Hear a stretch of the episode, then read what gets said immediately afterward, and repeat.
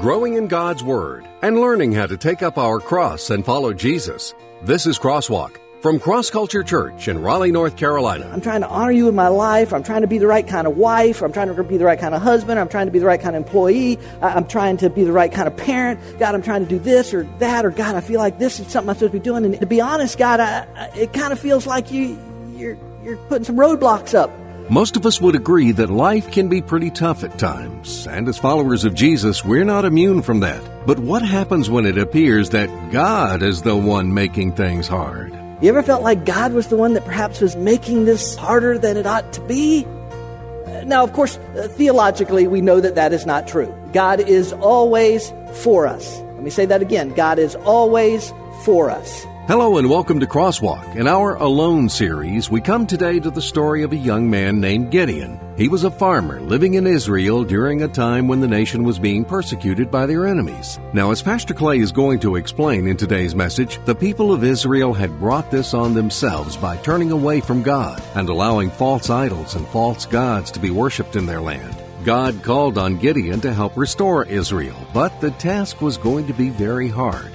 As a matter of fact, as Gideon was going to learn, God was going to make sure that the task he gave Gideon was impossible for Gideon to accomplish in his own strength. This is something Gideon failed to see and that we sometimes fail to see, and that is that God's perspective is always bigger than ours.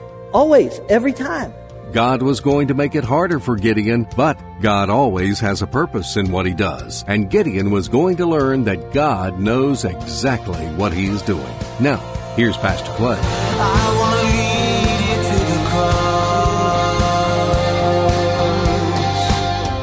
I want to ask you a question. Have you ever been at a place in your life and you're trying to do something uh, and you're trying to do the right thing. You're trying to honor God with your life. You're trying to make the right decisions. You're trying to live the right way. You're, you're trying to do life in a way, uh, as a follower of Jesus Christ, you're trying to do life in a way that you think will honor Him. You're trying to do something that you feel like uh, He's led you to do. And as you're trying to do that, it, it almost seems like everything and everybody is against you while you're trying to do that. Yeah, y'all know what I'm saying?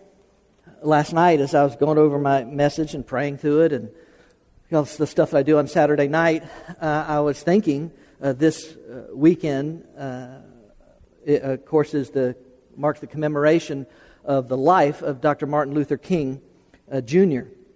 And uh, I, I, was thinking about uh, the, the civil rights movement. I was just a little boy when it was going on, but I was thinking about the civil rights movement and this, this uh, to, to borrow a line from his speech, this dream that he had that uh, men and women, that all men and women could come to this place, boys and girls could, could come to this place of recognition that all of us are equal in the sight of God, that all of us are the same in the sight of God.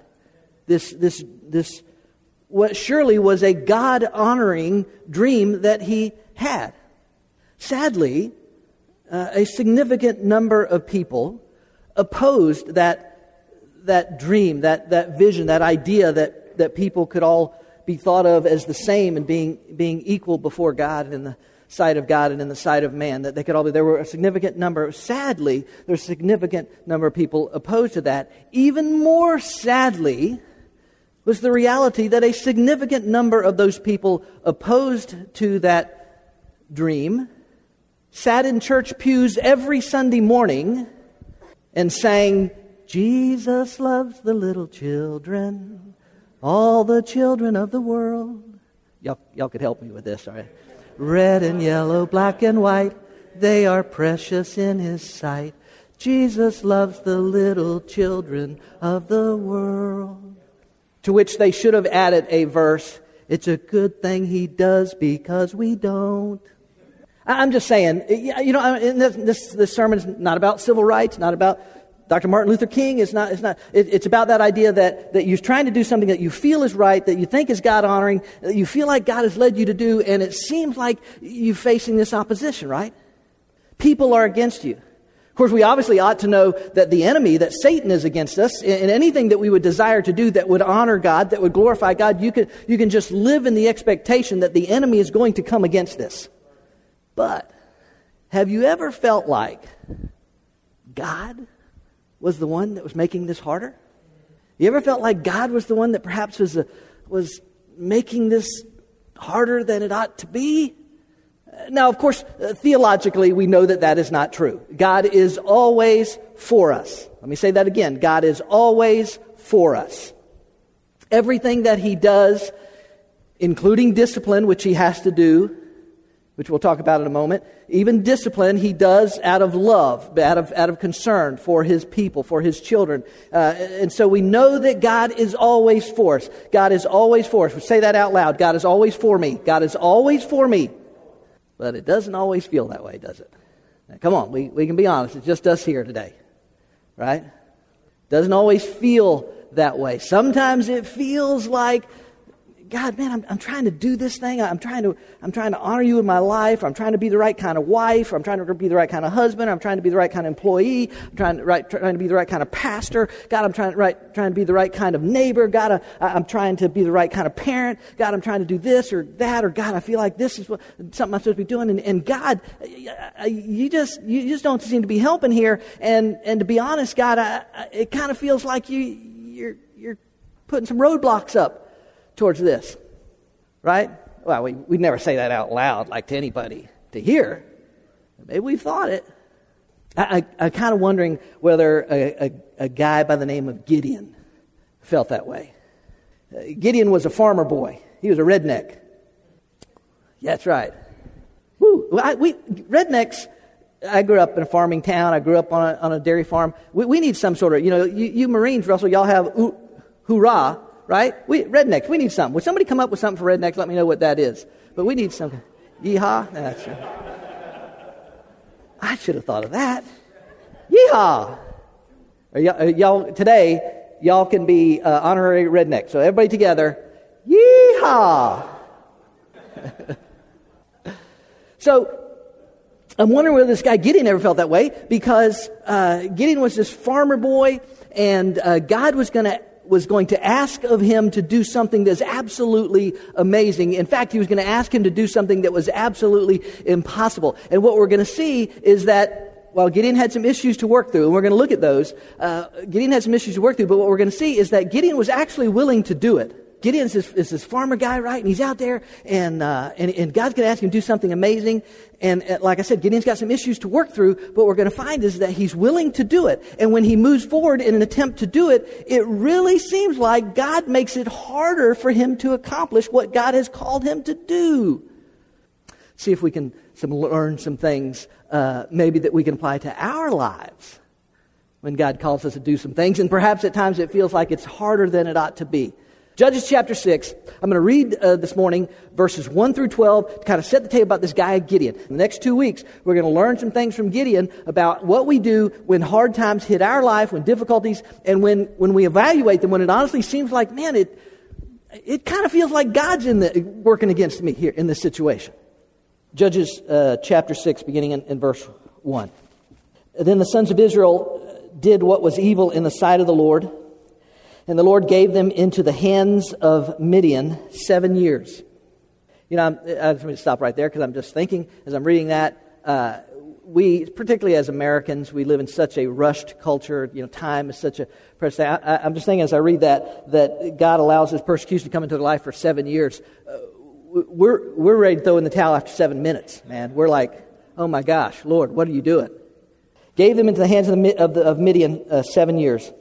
And the power of Midian prevailed against Israel, be- and because of Midian, the sons of Israel made for themselves the dens which were in the mountains and the caves and the strongholds. They're hiding out in holes in the ground. It's so bad. remember, God had given them this, this land. He'd given them this promise. He'd given them, now they're hiding in caves and holes in the ground. For it was when Israel had, had sown that the Midianites would come up uh, with the Amalekites and the sons of the east and go against them. So they would camp against, against them, destroy the produce of the earth as far as Gaza, and leave no substance in Israel, as well as no sheep, ox, or donkey. For they would come up with their livestock and their tents. They would come in like locusts for numbers. Both they and their camels were innumerable, and they came into the land to devastate it. So Israel was brought very low because of Midian, and the sons of Israel cried to the Lord. It is times like that that we tend to cry to the Lord, isn't it? That's not a bad thing.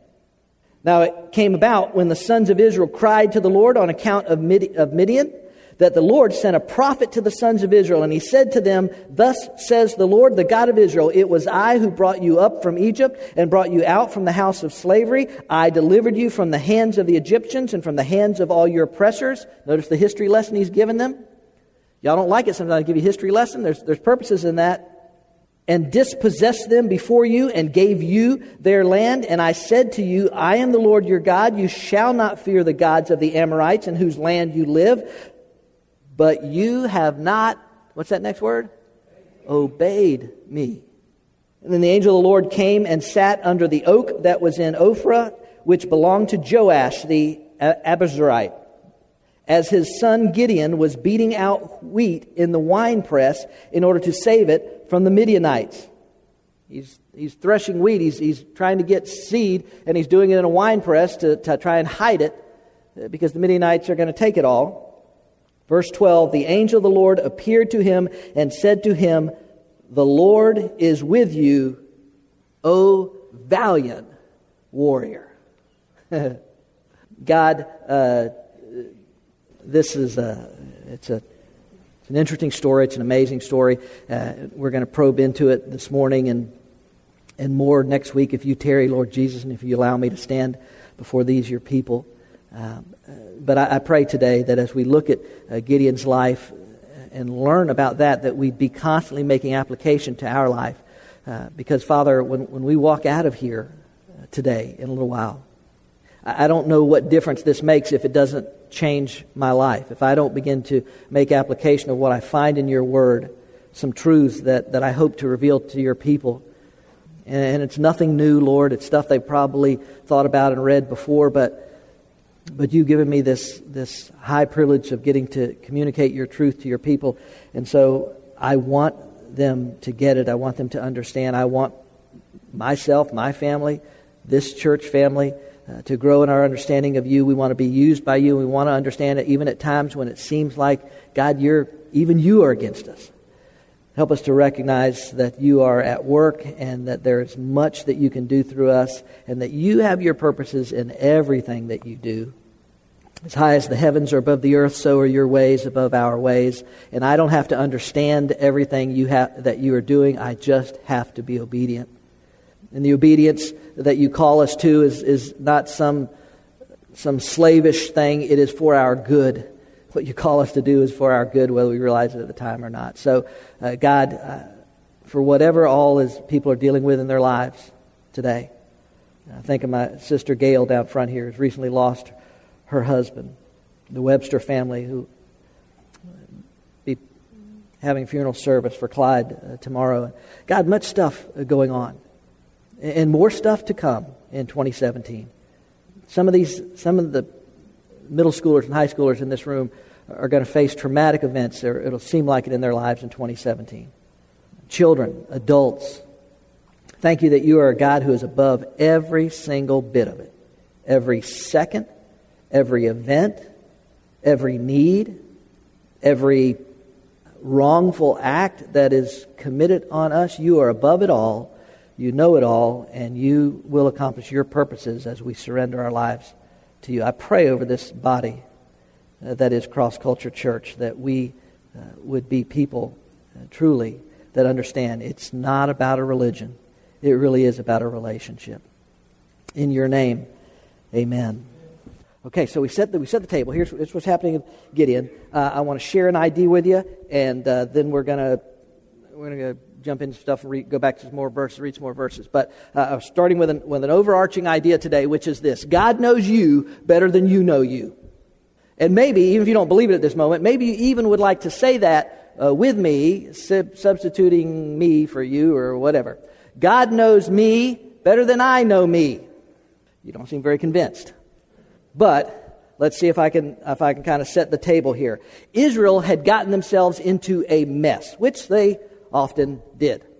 They had, uh, they had left serving the one true God. They had gone into idol worship. They had, they had allowed false gods and the influence of false gods to come into their land. They'd set up idols to Baal and Asherah poles. We'll talk about some of those things. And uh, they, they, they had, as the Bible sometimes put it, they, they, had, they were playing the harlot. They, they had gone after, chasing after other gods. And, and, and God's, you know, overarching principle is, I am the Lord God. There is no other. You, sh- you shall love the Lord your God with all your heart, with all your soul, with all your mind, and all your strength. And they were going in a different direction, right? They're, they're going after their things. And so God allows the, the, uh, the Midianites and the Amalekites and whatever other ites to basically come down and do whatever they want to do to the people of Israel. Now, you may not like that. You may not like that idea. You may say, well, that, that, doesn't, that doesn't sound like a, a, a very loving uh, God. You may not like that, but I will remind you, if you've, and if you've read the story or any of the other places that it happens in Scripture, God told them in advance that is exactly what would happen if they, if they left Him, if they, if they went away from Him, if they strayed away from Him. God told them in advance that He would remove His hand of, of protection from them, and their enemies would be on them like a preacher on a piece of fried chicken. They would, it, it, the enemy would, would come down on them hard. And that's exactly what happened. And so, you know, they, they, uh, they, they, finally kind of come to their uh, senses. At some point, they begin to uh, cry out uh, to God. By the way, I need to say this. Uh, we don't have any, uh, as far as I know, we don't have any Midianites or Amalekites or, or that type of thing around here, around us anymore, but the principle is still exactly the same. If you have entered into a covenant relationship with the Lord God, which we do by acknowledging our sinfulness, acknowledging the fact that we cannot pay for our sins and that God sent His Son to be the payment for our sins. And when we, by faith, reach out to God and His, His sacrificial gift, we receive eternal life. We are adopted into the family of God. We become known as children of God. Praise God for the privilege of being called children of God. Praise God for the privilege of His grace and His mercy being demonstrated in our lives. Praise God that we, we have the security of heaven and the promise of all that God has for us. But, as any loving parent will do, when we step out of His will, when we refuse to do what He has directed us to do or asked us to do, which, by the way, He always asks us to do for our good. Everything God instructs us to has its purposes. And when, when we disobey, when we turn away, when we decide we're not going to do that, when we, whatever it is, the reasons uh, we do that, like any loving parent, He is going to bring discipline into your life. He's going to bring discipline into my life. That's just what He does because any of you that are parents or any of you that have had parents, which I think pretty much everybody, uh, you, you know that that's what parents do. They bring discipline. Why? Because they love you. So, uh, so they, they, uh, this goes on for seven years, and they cry out, finally begin to turn and cry out and cry out to God for help and, and assistance and, and all this kind of stuff. And, and, and, and God raises up a, a young man by the name of Gideon. All right? Like I said, Gideon has his issues. We're going to talk about some of those and, uh, and what's going on. So uh, here's, here's the idea that we're kind of working with under that. Here's what we need to understand your inadequacy is simply God's opportunity. It's the first thing you need to know. Gideon has some issues that maybe you and I can identify with. Your inadequacy is simply God's opportunity. I got y'all saying a lot of stuff today, but would y'all say that? My inadequacy is simply God's opportunity. Watch what happens. I want to read it to you in verses uh, 13, and you'll see it up on the screen, of course, as well. Beginning in verse 13. So, so God greets him in verse 12, and he, sa- and, and, and, he, and he says to him in verse 12, he, he says, The Lord is with you, O valiant warrior. O valiant warrior. Then Gideon said to him, Oh, oh my Lord. Probably what he said, Oh, my Lord. if the Lord is with us, why then has all this happened to us? Can you identify with that? And, and, and where are all his miracles which our fathers told us about? Right? Well, all these miracles we read about in here. Did not the Lord bring us up from Egypt? But now the Lord has abandoned us and given us into the hand of Midian. The Lord looked at him and said, Go in this your strength and deliver Israel from the hand of Midian. Have I not sent you? He said to him, O Lord, how shall I deliver Israel? Behold, my family is the least in Manasseh, and I am the youngest in my father's house. But the Lord said to him, Surely I will be with you, and you shall defeat Midian as one man. Your inadequacy is simply God's opportunity.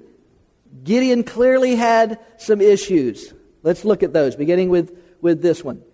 Gideon had an inadequate theology. Gideon had an inadequate understanding of God. That's what theology basically means. He had an inadequate and insufficient and inaccurate understanding of who God is. You see, here's the deal Gideon made the classic mistake, and I think some of y'all can identify with this. I certainly know that I can.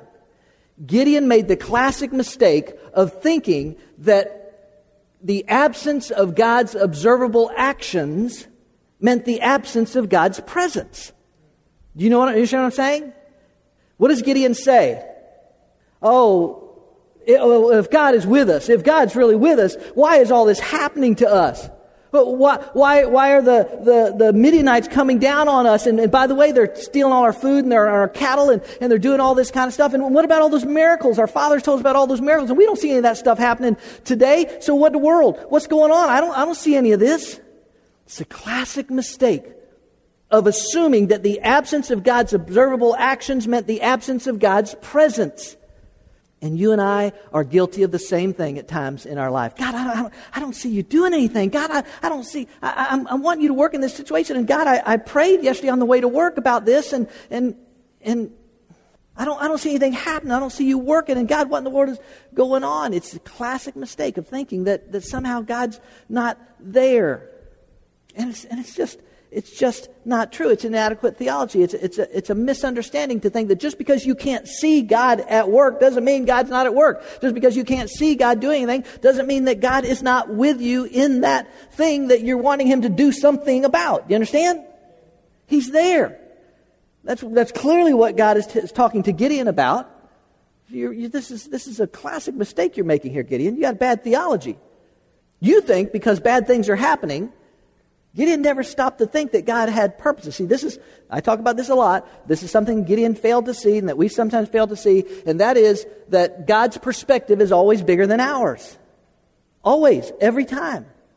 And, and, and all Gideon could see, and may, maybe, maybe you can relate, all Gideon could see was this mess, this hurt, this, this trouble, this problem, this, this tornado, this whatever's going on. All he could see was this because this is, this is where he was and he couldn't see anything beyond that. God sees that. God sees what's all the stuff that's going on in your life, but God sees so much more and he sees an end game. He sees a picture that he has here and what he's trying to do so that God uses that tornado, uses those circumstances, uses, yes, even uses the enemy to achieve something greater that you and I may not understand failing to realize that God's perspective is always bigger than ours.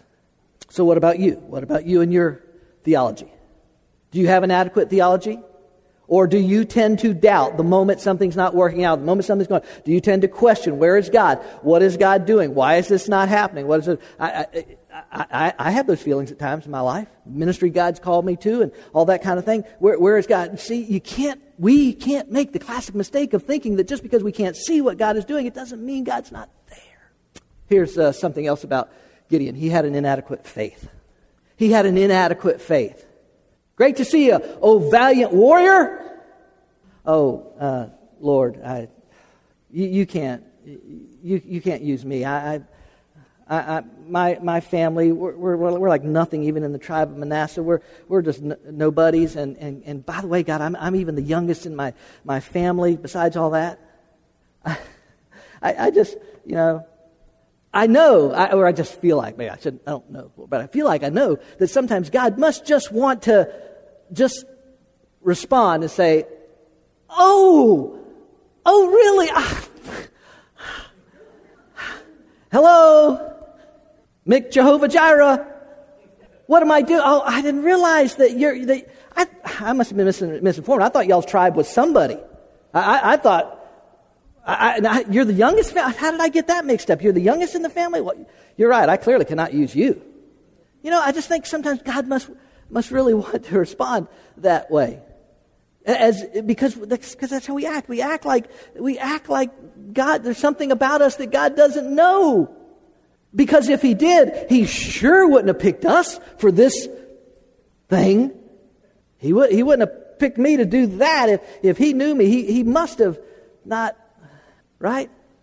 I can't listen. Here's a principle. Here's a principle for you to apply to your life. Okay? There's something for you to remember. Listen to me. Listen to me, those of you that, that feel insignificant in this world. Those of you that listen to me, teenager, that think that, that well, I'm not popular or nobody knows me or, or I, am not athletic enough or I'm not talented enough or I'm not uh, wealthy enough or I'm not educated enough or I'm, listen to me. Here's a principle that you need to apply to your life. I may be insignificant in the world's eyes and even in my own eyes, but I am never insignificant in God's eyes. Yeah. Yeehaw. That's right, folks. I am never insignificant. Matter of fact, uh, I've got y'all saying all kinds of stuff. Would you say, would you repeat this with me? Even if you're not sure that you mean it yet, act like you do. I may be, come on, I may be insignificant in the world's eyes and in my own eyes, but I am never insignificant in God's eyes. Oh, I, you know, you could never use me to do that, Lord. I, oh, God, no, I could, I could never share my faith with that person. Or, no, oh, God, you, no, listen, that, that's, you see, God knows you better than you know you. God sees what we can be in Him, in His power. See, you and I, we see ourselves and we say, well, I, I, I can't do this like, like so and so can, or, or such and such. They, they, have got all this uh, resource to work with. I, I can't do that, or I can't. That, that's what we see, right? God sees what we can be in His strength. See, here's what, here's what Gideon didn't understand. He didn't understand that it was because of his inadequacies that God could use him. It was because he wasn't the biggest and the baddest that God could do something with him that would demonstrate God's power and not his own. You feel inadequate, you feel insignificant, you, you feel unknown or, or unathletic or un, uh, whatever. Yeehaw! Because because you're because you may be exactly where you need to be for God to use you how He wants to use you. Stop looking at everybody else and saying, "Wow, they're wow, they've really got their act together. They they've really got this and that. Boy, I wish I wish I had a this or no, no, no, no, no. Right? In he's, he's got an inadequate theology and he's got an inadequate faith. He's just he's not at a place yet to recognize this. So here's a, a, another idea real quickly that we're going to try and uh, get to in this. Your uncertainty meets God's clarity. Now, stay with me in this because this is this. You need to. You're going to have to discern some of this for yourself, where you are. Your uncertainty meets God's clarity, right? Because see, watch what happens in verse uh, 17 and following. Y'all with me? So here, so Gideon said to him, oh, "Well, if now I have found favor in your sight, then then show me a sign that it is you who speak with me." Please do not depart from here until I come back to you and, and bring you my offering and lay it before you. And he said, I will remain until you return. And then Gideon went in and prepared a young goat and unleavened bread from an ephah of flour, and he put the meat in a basket and the broth in a pot. And he brought them out to him under the oak and presented them. Uh, presented them. And the angel of God said to him, uh, "Take the meat and the unleavened bread and lay them on this rock and pour out the broth." Apparently, angels don't like soup. I don't, don't know. So, I'm sorry. And he did so. Then the angel Lord put out the end of the staff that was in his hand, touched the meat and the unleavened bread, and the fire sprang up from the rock and consumed the meat and unleavened bread. And the angel of the Lord vanished from his sight. When Gideon saw that he was the angel of the Lord, he said, Alas, O Lord God, for now I have seen the angel of the Lord face to face. And the Lord said to him, Peace to you, do not fear. You will not die. There's a sense of fear and trepidation, knowing that you're in the presence of God. And then Gideon built an altar there to the Lord and named it The Lord is Peace. And to this day, it is still in Ophrah of the hard word. Here's Gideon. Okay, Lord, uh, if you're with me, I'm not sure about it, if you're with me, let, let, show me a sign. Give me a sign. Now, What we're going to find is, as we progress in this, uh, this week and next week, is that Gideon actually asks on three separate occasions for a sign. And on three separate occasions, God gives him a sign, and even God gives uh, Gideon a fourth sign that Gideon doesn't even ask for. But I, I think it's something we need to, we need to consider uh, uh, about this. It's something we need to think about. The line between resting in God and testing God is a thin one. Okay, that's I, I just want to say this to you. The line between resting in God and testing God is a thin one, and and I, am I'm, I'm kind of thinking this is kind of un, uncharted waters here that Gideon is venturing into to some respects. Remember, God knows you better than you know you, and that's the key here. But you have to be careful with this. You have to be careful with this idea of testing uh, God. Now, there are a number of places in Scripture where God uh, uh, gives people a sign without them asking for one. There are several places you can find that. In Isaiah, uh, I think it's chapter 11, somewhere around verse 7, God actually invites King Ahaz to ask him for a sign. As far as I know, that's the only place in Scripture where that occurs. God actually encourages Ahaz to ask him for a sign. Mary didn't ask for a sign, but she did ask for clarification because she just wanted to know how can she give birth to the Son of God since she's a virgin. In Matthew chapter 16 and Mark chapter 8, uh, Jesus clearly demonstrates his displeasure toward the people of his day because they asked for a sign. So, all I'm saying is there's a, there's a, there's a line here between when I'm resting in God and when I'm, when I'm uh, testing in God. The key that, I said, I mentioned ago, coming back to, is that God knows you better than you know you.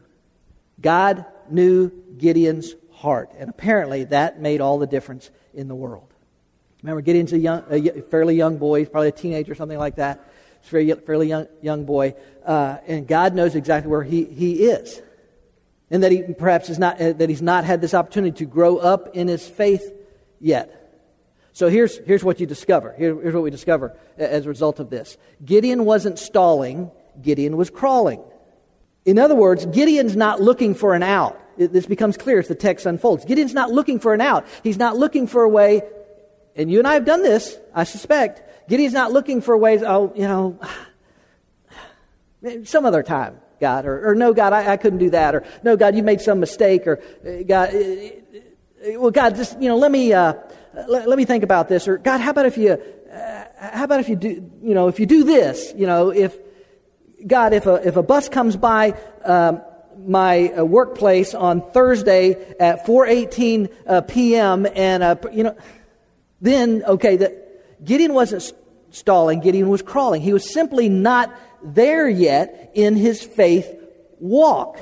He was, he was willing to, and we're going to see that. He's willing to move forward, but he's just, he, he's just, well, God, I, I, have seen no evidence in my life uh, for the last seven years, which is probably you know, he, he, was, he was young. So, as uh, long as I can remember, I, have just been oppressed. I've heard all these stories about how great you are and how you're for us and all these miracles. But God, I don't, haven't seen any of it in my life. So now you're telling me I'm gonna, you're gonna raise me up and I'm gonna wipe out the Midianites? God, I, there's a lot of them. I'm not sure how many there are, but there's a lot of them.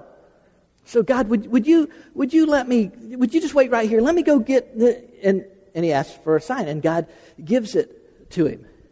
But the truth is, Gideon wasn't stalling, he was crawling. Now, that, that begs two questions in our life. Okay? Make some application here for our life. Here, here's the first one. In your faith relationship with God, are you crawling or are you stalling? And, and you know, don't, don't, don't think of it, I mean, don't necessarily think of it in big picture terms. Think of it about a specific something in your life. It, it could be sharing your faith. It could be getting over a hurt, forgiving. It could be uh, being that, that husband God has called you to be, being that wife God has called you to be, being that obedient child that God has called you to be. Area that you're struggling. It could be work. It's just, you know, so many things. It could be financial. Are you crawling or are you stalling? Are you just, in the end, if you value you in your life and say, you know what, I, really, I, I keep saying this. I've been, for two years now, for two months now, for eight years now, I've been, and here's where I am. I'm still in this same place. It's a question that you and I need to ask ourselves, and maybe always continually ask ourselves. God, what am I? Am I really crawling? Am I just not there yet in my faith? And, and I need to see something more? Or am I really just kind of stalling in life? The second question, obviously connected to it, is this. In your faith relationship with God, if you are crawling, if you could say, you know, I'm just not quite there yet, I'm willing to, but I, I'm just coming along kind of slow. If you are crawling, should you be walking by now? Because you can only crawl so long. You know what I'm saying? Spiritually speaking, you should only crawl so long. Uh, a couple passages of scripture uh, in, in the book of Ephesians, uh, chapter 4. But speaking the truth in love, we are to, what's those next two words? Grow up. But speaking the truth in love, we are to grow up in all aspects into Him. To grow up into, to be like Jesus, right? That's what we say a lot. Who is the head, even Christ, from whom the whole body is being fitted and held together by what every joint supplies according to the proper working of each individual part. There's not only an admonition of, of individual personal growing up, but it's the body of Christ collectively growing up, maturing. According to the proper working of each individual part, causes the growth of the body for the building up of itself in love. Grow up. If I am crawling, should I really be walking by now? And here's another one uh, Hebrews chapter 5. You've been believers so long now that you ought to be teaching others. The writer of Hebrews is, he, he's getting on to them.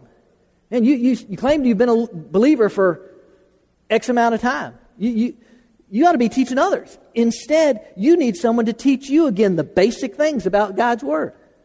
You're like babies who need milk and cannot eat solid food. For someone who lives on milk is still an infant and doesn't know how to do what is right. Solid food is for those who are mature, who through training have the skill to recognize the difference between right and wrong. It, it's basically saying you, gotta, you gotta grow up. You gotta grow up.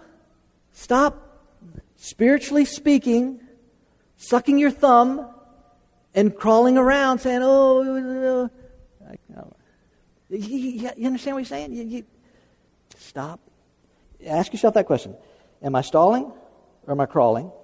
If I am crawling, should I be walking by now? God knows you better than you know you. God will bring into your life, God will give you signs. God will impress on you what He wants you to do, and He'll give you evidence that He's with you if that's genuinely where you are and if it's genuinely what you need in your life. But you need to, you need to honestly evaluate your life and say, Am I, am I just stalling at this? I know I've told this story before, but it's probably been a while when Cindy and I uh, surrendered to vocational ministry, um, November 8th, I think it was November 8th, uh, 1992. I think this year is 25 years since I surrendered to, to ministry, vocational ministry. Um, this was in November, and uh, I felt this immediate urge. I, I, got a, I dropped out of college when I was a freshman, didn't know what I wanted to do, and all this kind of stuff. And so I, I felt this compulsion. I need to go back to school. I need to get an education. I needed to feel like that that would help me. Uh, and so I needed to go to college and I needed to go to seminary and, and all this kind of stuff. And uh, so we live in Tennessee and we're like, how, you know, well, it's going to be a lot. How are we, we going to do this? Uh, uh, I found a school in Atlanta, a good uh, Bible centered, uh, small little seminary and Bible college down there. But how, I don't know how we're going to do this, raising three kids and, uh, you know, all this how is it going to happen? And uh, Christmas time, you know, everybody, or this was we don't do as much anymore, but back then people used to give a lot of Christmas cards. Some of y'all still do, uh, and thank you for those, but uh, we don't do them. Anyway, uh, uh, I, we got a bunch of Christmas cards, you know, you always did. We got Christmas cards, we got Christmas cards. And um, Sunday, and went home from church, and Sunday afternoon, messing around, what we were doing, eating it, watching football, whatever we were doing. And uh, uh, this lady, Marge Rudd, she was in the choir, she calls and she asked Cindy, have y'all have y'all opened because she'd given us given Cindy a Christmas card on the way out of choir. Uh, choir, by the way, is like something they used to do where people would gather all together and they'd wear these robes and they'd sing. Some of y'all wouldn't know what that. So he, she'd given Cindy a Christmas card, and so she calls in the afternoon. She's like, "Did did you open your Christmas card?" And we hadn't. I mean, we weren't unappreciative about getting a Christmas card, but it's just like not. It's not the first thing on your mind. I can't wait to get home and open our Christmas card. I just wasn't thinking about that. And, uh, and so we, you know, we said, okay, I guess we better open the Christmas card. And so we opened the Christmas card, and there was a check in there for $1,000. And, um, and it was, it was a good day. It was a good, it was a good Christmas card. She was afraid, she called because she was afraid that uh, maybe there's some people that don't even read their Christmas card. Maybe they just chunk them out, you know, Christmas card.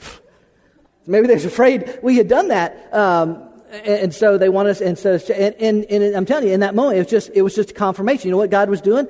God was saying to us, we were crawling. This is a brand new thing. I just rented a ministry. We're crawling. And he says, what are you, what are you, what are you, what are you waiting for? What are you doing? Sitting here. Have I not called you? Will I not provide for you?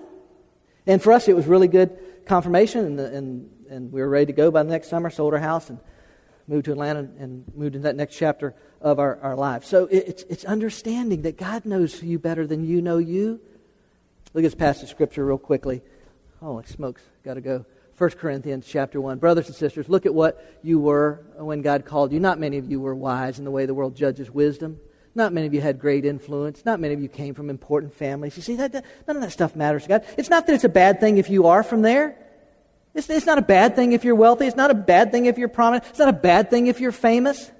It's just that, quite honestly, most of the people aren't open or receptive to the truth of the gospel. It just, not many of you had great influence. Not many of you came from important families. But God chose the foolish things of the world to shame the wise, and He chose the weak things of the world uh, to shame the strong. He chose what the world thinks is unimportant and what the world looks down on and thinks is nothing in order to destroy what the world thinks is important. That's why God does it. God did this so that no one can brag in His presence because of God you are in Christ Jesus, who has become for us wisdom from God. In Christ we are put right with God and have been made holy and have been set free from sin. So as the scripture says, if people people want to brag, they should brag only about the Lord. Yeah, see, that's what God said. Oh, Gideon, I don't care what family you're from. Clay, I don't care. Y'all, some of y'all, uh, um, this is overtime, but you, you ask my wife, you tell my wife, if you, if you had said to my wife 30 years ago that I would someday stand before people and talk out loud, like, like actually say something, she would, she'd say, you have lost it. You clearly do not know. You clearly do not know this man. Uh, but God doesn't, he doesn't care about any of that stuff. He says, man, I'm not, I'm not doing it for you. I'm doing it so that, so that my name can be magnified in the world and more people can see my power demonstrated. And those people then will turn to me and receive me as their Savior, and, and their lives and their eternal destinies can be changed. God knows you better than you know you. And your inadequacies are simply His opportunities. And He demonstrates His power in and through your life if you will trust Him. In 2017, are you willing to trust God in a way that perhaps you never have yet to this point? Listen, this, this, this year, uh, we, one of the things that we say at Cross Culture is that life is a mission trip. We say that life is a mission trip. It's understanding that everywhere I go, every person I engage, I should be looking at them from the perspective of where will that person spend eternity. And that missions doesn't begin when, when I go across the world. Missions begins when I go across my threshold, or maybe even in my own home. But life is a mission trip. Uh, th- this year, a couple places we've got planned that are part of that, uh, of our strategy uh, of going here, there, and everywhere. We got, a, we got a trip going to Boston in July to work with, with, with, uh, with, with the Rhodes family and the Hopkins family and, and doing a, a soccer camp up there and drawing kids in. We're going to send a team of 15 or 16 people up there. If 15 or 16 of y'all saying, yeah, I'm going, I'll give up a week of my vacation to go do that. And then in August, early August, we got a trip going to Peru. We can take 15 or 16 people uh, to Peru who are going to go down there and, and, work with an existing church. We've done some work there a few years ago. They're doing a new church work in another part, uh, in, a, in a village uh, out from the current village where they are, and we need 15 or 16 people to go down there. That's, that's good. What do you think of that? That's good. But no, because I'm the heavens to Murgatroyd. Me? Me in Peru? Me get on a plane? Me get a passport? Me open my Bible and, and have a translator or walk the streets of Boston and, and help kids understand about or me go to my workplace or my school and say, Praise God, let, let me tell you what He's done in my life? What are you willing to believe God for in 2017? Gideon learned a valuable lesson, didn't he? He learned that God knew Gideon better than Gideon knew himself. Gideon didn't think he was big enough or strong enough or important enough to make a difference. God was teaching Gideon and us that our impossibilities are simply God's opportunities. In our lives, the things that seem impossible to us are really simply an opportunity for God to show His might and power and to teach us that we can trust God to use us as He knows is best. We're glad you joined us for this week's message on Crosswalk. Pastor Clay is the author of the book I Get It Discovering How to Really Live in the Promises of God. My prayer is that God would use it to help some people understand a few things about what it really takes to live in the promises of God. God wants you to live a life of peace and purpose and meaning and hope and fulfillment and contentment. He wants you to live a life without fear and without anxiety. Many people at some point in their life feel disconnected with the type of life and faith they read about in the Bible and what their lives look like on a daily basis. What is it that we're missing? What is it that we're not getting? If I'm not really living in the promises of God, why is that? That's what this book explores. I Get It is available online in electronic versions for the Nook and Kindle, as well as paperback from Amazon.com. And ask for it by name at your favorite local bookstore. You can go in bookstores and just say, hey, uh, have you got a book in here uh, entitled I Get It from Clay Stevens? They can order this book out of their catalogs that they get. Get your copy today. Discover the promises of God and the steps you need to take to get it. And join us here each week online for another Crosswalk message. God has invited us to know Him through His Word, the Bible, a perfect record of God's revelation to man and applicable for every area of our lives. And if you're in the Raleigh area, we invite you to be a part of Cross Culture Worship. We meet at 1030 every Sunday morning at the Leesville Road High School, a mile and a half south of I-540 exit 7. We're a church, but instead of religion, we're about relationships, and instead of rituals, we practice realness. Our desire is to be used by God to show people that a life built on the finished work of Christ on the cross is where they will find what they're searching for. Learn more about us, who we are, what we're about, what we do, and what we believe. Visit us online at crossculturelife.org. I'm not the water, I'm not the bread, but I